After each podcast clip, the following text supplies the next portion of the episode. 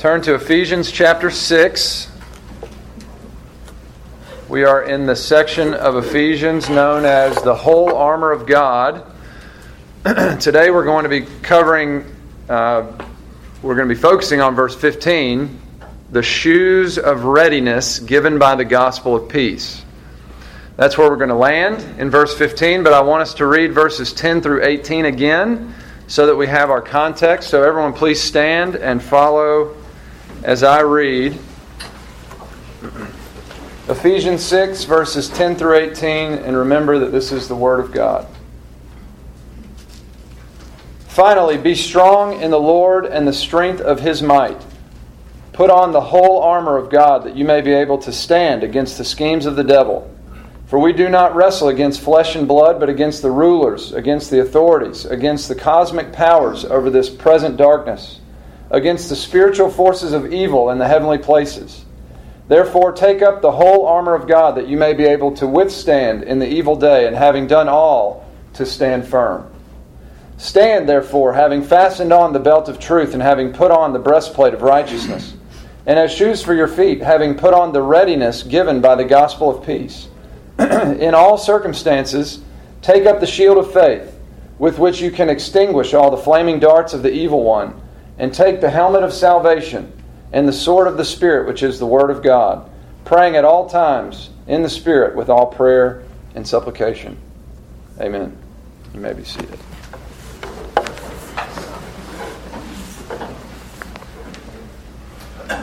We are in the middle of a war against enemies that are much stronger than we are. The text calls them the rulers, the authorities, the cosmic powers, spiritual forces of evil. Talking about Satan and his servants.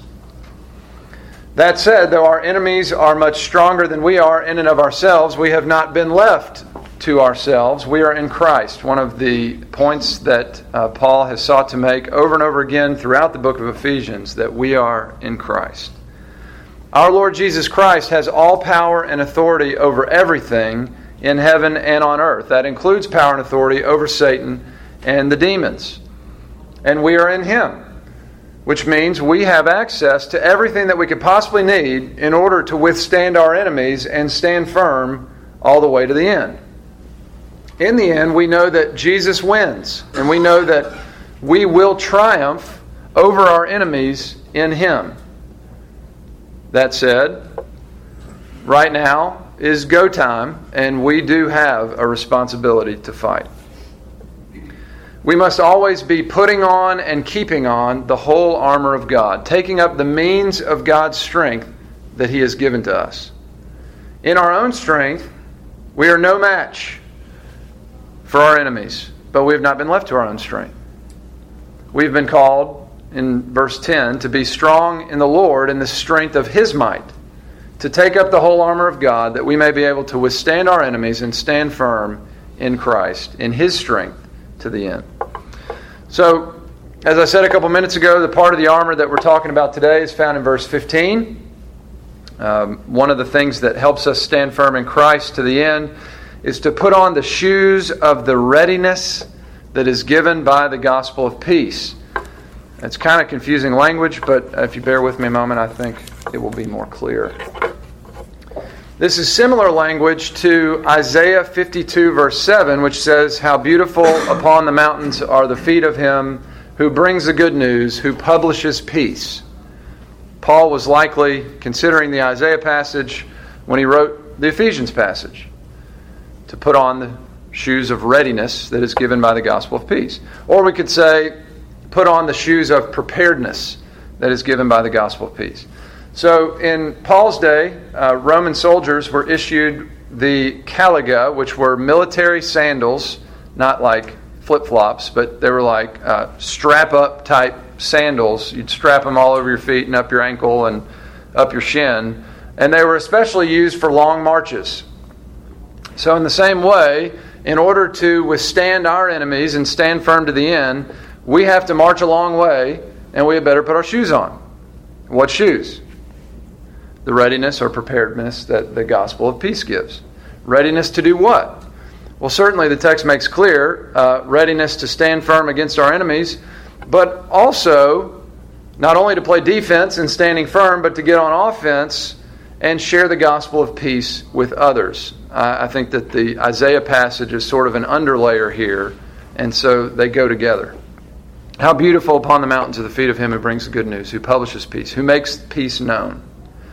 So, this is a big idea for today. The gospel of peace prepares us to share the gospel of peace.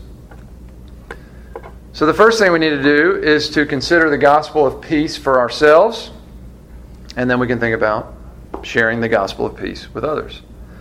What exactly is meant by the gospel of peace uh, or the good news of peace?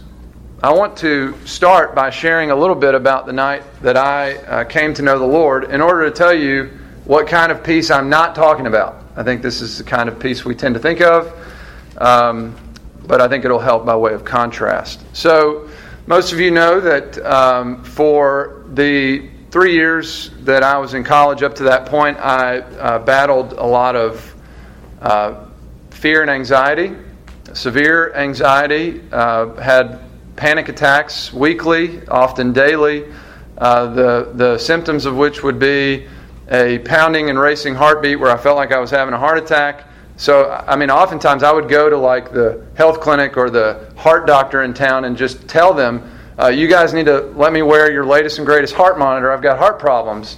And they would tell me, you don't have heart problems, you have head problems. I'm like, okay, great. Uh, you need to go see a psychiatrist. So, uh, you know, that's not immediately comforting, um, although it is good to know you're not having heart problems.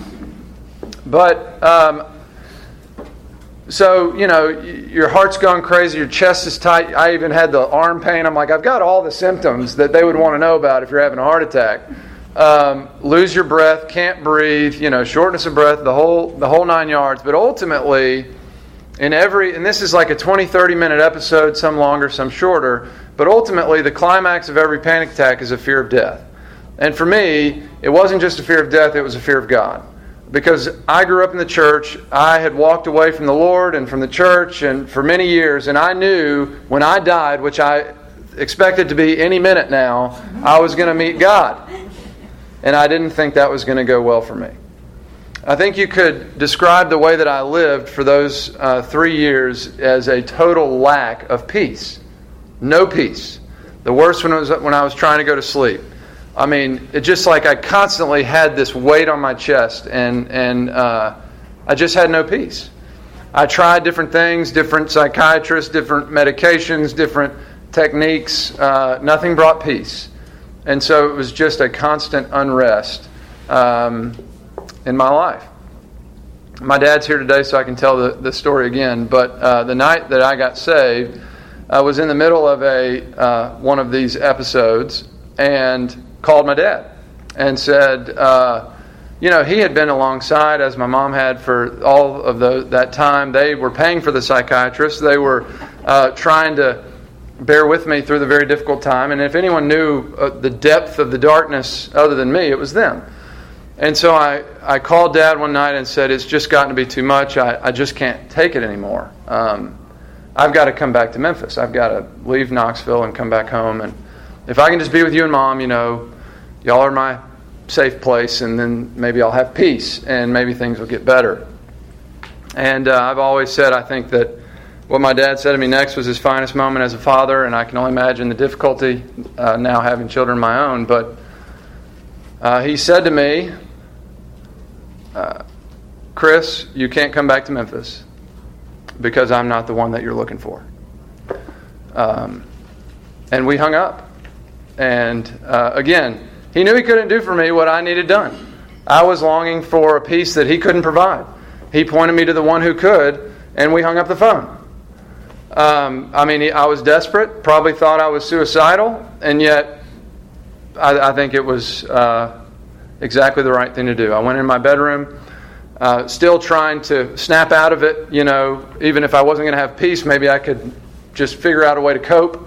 No coping in my bedroom floor, um, crying out to God. I had prayed for those years of panic, but it was always kind of a prayer of, God, please help me, and so that I can have my life back. Uh, but this was more Lord, if you'll have me, take my life and do something with it. And I'm telling you, I can still remember exactly where I was and what it felt like when I had peace like a river flow down from heaven, and I crawled into my bed and slept like a baby. I said, if I would ever write my story, I would call it Peace Like a River, Grace Like a Freight Train. And uh, Peace Like a River, really, I'm thinking about that night when uh, God rained down peace. I tell you all that to say, that's a wonderful peace, but that is not the peace that we're talking about when we're talking about the peace of the gospel. Um, whether we're talking about believing the gospel of peace or sharing the gospel of peace, he's not talking about the feelings of peace that we sometimes have in our relationship with God. I hope you have those feelings of peace. I have them sometimes. Uh, they don't always stay. I remember that moment because of the contrast, because I had had no peace, and all of a sudden it was like I had perfect peace. Uh, but our peace, you know, it comes and goes. And uh, but the peace that Paul is talking about in the text is not a peace that comes and goes. It's a peace that is published in the gospel, a lasting, eternal peace. The situational feelings of peace are downstream from a greater positional peace that we have with God through Christ. The text is talking about peace where there was war. In our sin, we were enemies at war with God. But Jesus established peace on the cross. So there are a number of ways that the gospel is described in God's Word. Uh, last week we talked about justification. In justification, the sinner is before God as judge in God's courtroom. We were guilty in our sin, and yet God has judged us as not guilty but righteous in Christ. In redemption, we sinners were slaves to our sin but God has come in Christ to purchase us and rescue us out of our slavery into our freedom in Christ. In adoption, we were strangers and orphans to God. But in Christ, He has come to rescue us from our uh, orphanage. Not, we're no longer outside of God's family, but in Christ we've been brought into God's family as children, sons and daughters, again, in Christ. In forgiveness, we stand before God as debtors with a debt that we could not pay, but Jesus paid it all, and we are forgiven our debt. We're talking about the same gospel, the same good news. The scriptures just come from a lot of different angles to help us understand uh, something of what the gospel is like. So this week, we're talking about reconciliation. In our sin, we were enemies of God, but Jesus has established peace where there was war. In Christ, we are now reconciled to God. We're no longer enemies, but friends. So I want us to look at a couple passages that describe the gospel this way. If you look back in Ephesians 2, we'll go there first.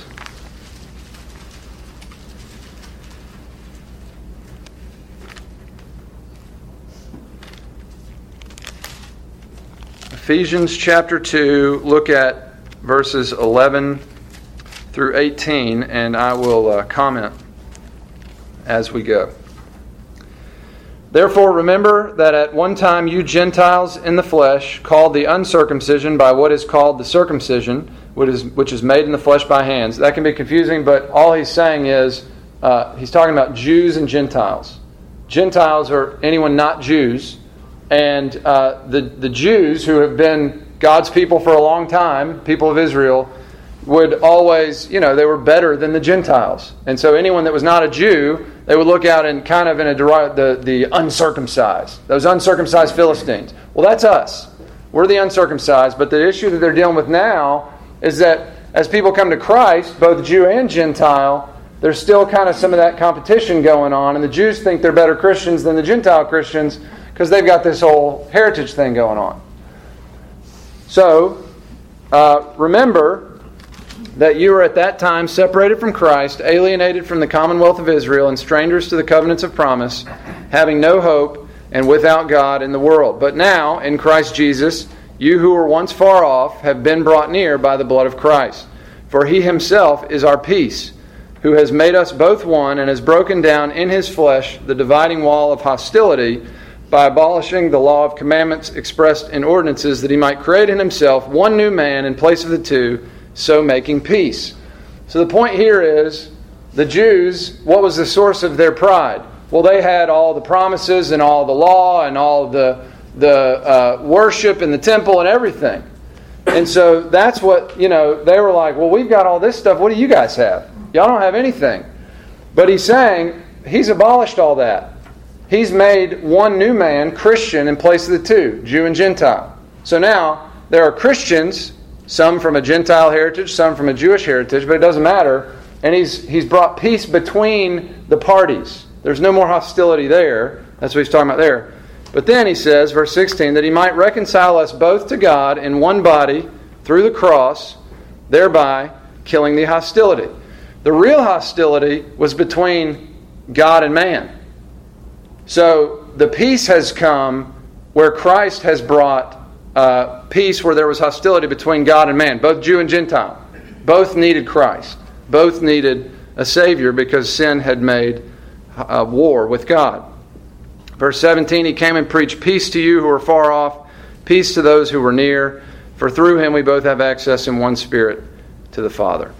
The point is, that's one passage where uh, we're taught to think this way about the gospel that we were enemies, we were at war with God, and even with other Christians because of uh, religious preference. We could apply that to racial things today.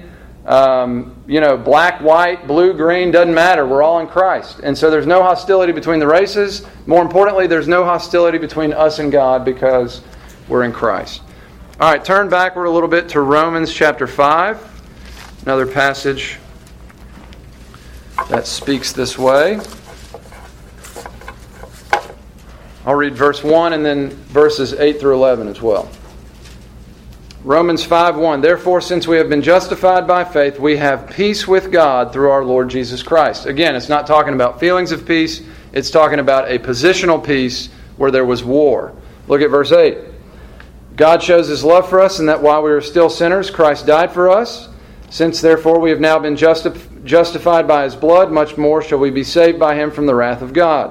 For if while we were enemies, we were reconciled to God by the death of his Son, much more now that we are reconciled shall we be saved by his life. More than that, we also rejoice in God through our Lord Jesus Christ, through whom we have now received reconciliation. There again, we were enemies, we were at war, we have peace, we are reconciled, we are friends, even family. All of that through Christ. So, have you ever thought about the fact that your sin made you an enemy of God? That your sin had created enmity or hostility between you and Him? If there's anyone in here that is not trusting in Christ, you're still an enemy of God. And God is storing up wrath for His enemies for the day of judgment. But you don't have to stay an enemy because their peace has been established in Christ. You know, I often think about the fact that God saved us from our enemies in uh, sending His Son and Jesus' death on the cross. And usually, when I think about that or speak that way, um, I'm thinking about the fact that Jesus saved us from Satan, He saved us from sin, and He saved us from death, which all of those are enemies. But our greatest enemy that we have been saved from, the enemy that we had the most to be afraid of was God Himself. Our sin had stored up God's holy wrath. God hates sin and He is glorified when it is punished. I've been reading through Ezekiel, and uh, the most common refrain in Ezekiel is that you will know that I am the Lord. Uh, they shall know that I am the Lord. And the first like 33 chapters are about judgment. And over and over again, and they will know that I'm the Lord. And they will know that God is made known, God is magnified, God is glorified in judgment. He's just. A just judge punishes crime, right? Well, God is just and, and He is glorified in His judgment. But then it turns to the hope of the eternal covenant, the new covenant, the, the promise of peace and restoration and forgiveness and healing and everything. And again, and they will know that I am the Lord. They will know that I am the Lord. The point is, God is made known both ways. God is going to be glorified. We just want to know God the one way. We don't want to know God in His judgment. We want to know God according to His grace and mercy in Christ. Um, God hates sin. He's glorified when it's punished. But Jesus took God's wrath in our place on the cross. Ultimately, on the cross, Jesus saved us from God. The big Bible word is propitiation. Uh, Jesus is our propitiation, which means that he took all of God's wrath on himself and he has removed it from us as far as the east is from the west. For those who are in Christ, there is no more wrath, no more condemnation. Peace has been established where there was war. Unless we get the wrong picture of God the Father in all of this, like he's, you know, just the angry uh, member of the Trinity up there, let us not forget that it was his love for us that set this plan of salvation in motion. God shows his love for us, and that while we were sinners, Christ died for us. God so loved the world that he sent his Son, Jesus Christ, so that whoever believes in him will not perish. Uh, whoever believes in the Son will not perish under the wrath of the Father. So, do you believe in Jesus Christ? Then you're no longer an enemy of God, but a friend. Peace has been established through Christ. And this is not a situational peace like those feelings of peace that we all want and we have sometimes. They come and go. It is a positional peace. The peace treaty has been signed in Christ's blood. There is no more hostility. There is no more war with God. God has reconciled us to himself through Christ. The day that was long ago foretold by the prophets has now come in Christ. They talked of a new covenant a, an eternal covenant of peace with God. Listen to Isaiah 9, 6 and 7, familiar passage. For to us a child is born, to us a son is given. It's talking about Jesus. And the government shall be upon his shoulder, and his name shall be called Wonderful Counselor, Mighty God, Everlasting Father, Prince of Peace. Of the increase of his government and of peace, there shall be no end. And he's talking about that kind of peace, positional peace peace with God. Ezekiel 37, 24 and following. My servant David shall be king over them, and they shall all have one shepherd. It's talking about Jesus. Jesus is the true and better King David. He is the King of kings to whom David pointed. Jesus is the good shepherd. He is the one shepherd of God's uh, one flock. This is talking about the time of Christ. And in verse 26, it says, I will make a covenant of peace with them. A covenant of peace. It shall be an everlasting covenant. We have peace with God through Jesus Christ, and not some fickle, situational, come and go peace, but a rock solid, everlasting, secured by the blood of the covenant peace. Now, uh, remember the big idea. The gospel of peace gives us a readiness to share the gospel of peace the good news that we have eternal peace with God, that there's no more war, but peace, reconciliation in Christ, that equips us to, it readies us, it prepares us to share that good news with others so that they too might have this lasting, eternal, positional peace. So uh, let's talk for a minute about being prepared to share the gospel. Do you believe the gospel? Do you understand in some measure that peace has been established between you and God through the death of Jesus on the cross? Well, then, having received the gospel, you have been given a readiness to share it with others. We must simply continue to put on that readiness as a part of our armor we have to strap up the laces of the shoes of our readiness and do the hard work of actually taking the gospel to other people. But the readiness has already come with the gospel message as a part of the gospel package. So, one of the common weaknesses that I see in myself and that I see in our church is that we tend to think that we need something else to prepare us. We need another class. We need another course. We need a new mentor. Whatever it is. Classes are good. Courses are good. Mentors are good. If you don't understand the gospel, we have all of the above to, to help anyone who doesn't understand the gospel understand it. But we ought not sit idly by waiting to share the gospel uh, until we reach that you know next level of preparation, wherever that is. We're always kind of wondering when we'll get there, and uh, maybe we could, if we could do that, we'll get there.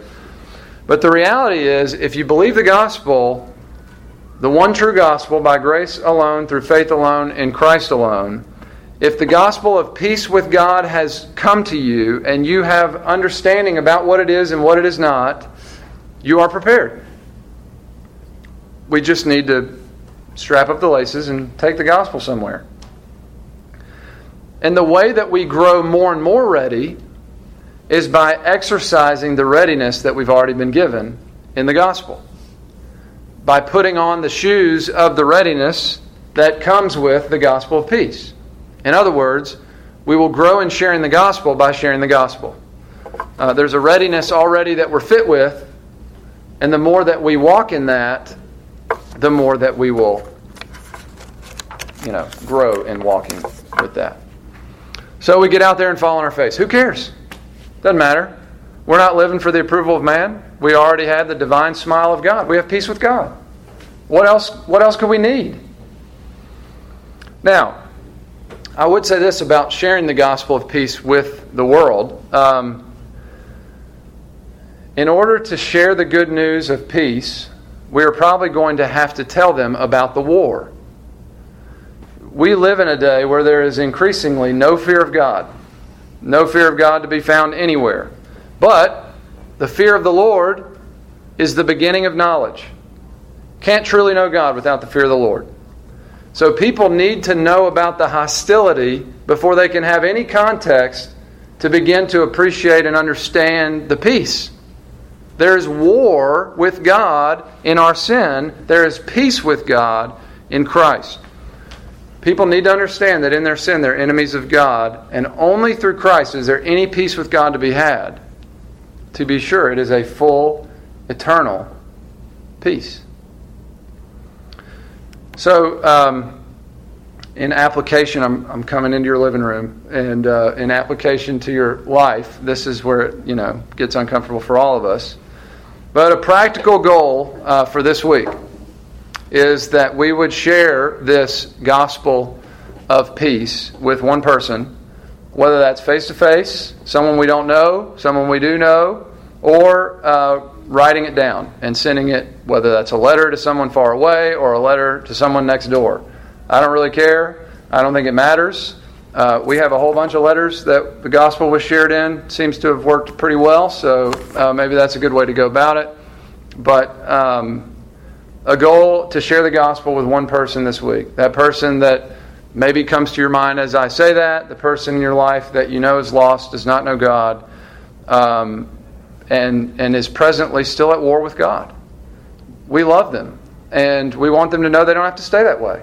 And there is peace with God in Christ. So publish the peace, make the peace known uh, to whoever it is that you so choose. And honestly, if we do that, why not do it again? Uh, it'd be a good practice to challenge ourselves to put on the shoes of the readiness that has been given in the gospel of peace. So, as for you, do you believe in Jesus Christ? Then you have peace with God. Never to return to war. The peace treaty has been signed in Christ's blood, and that has come with a readiness to make known the gospel of peace. Let's pray.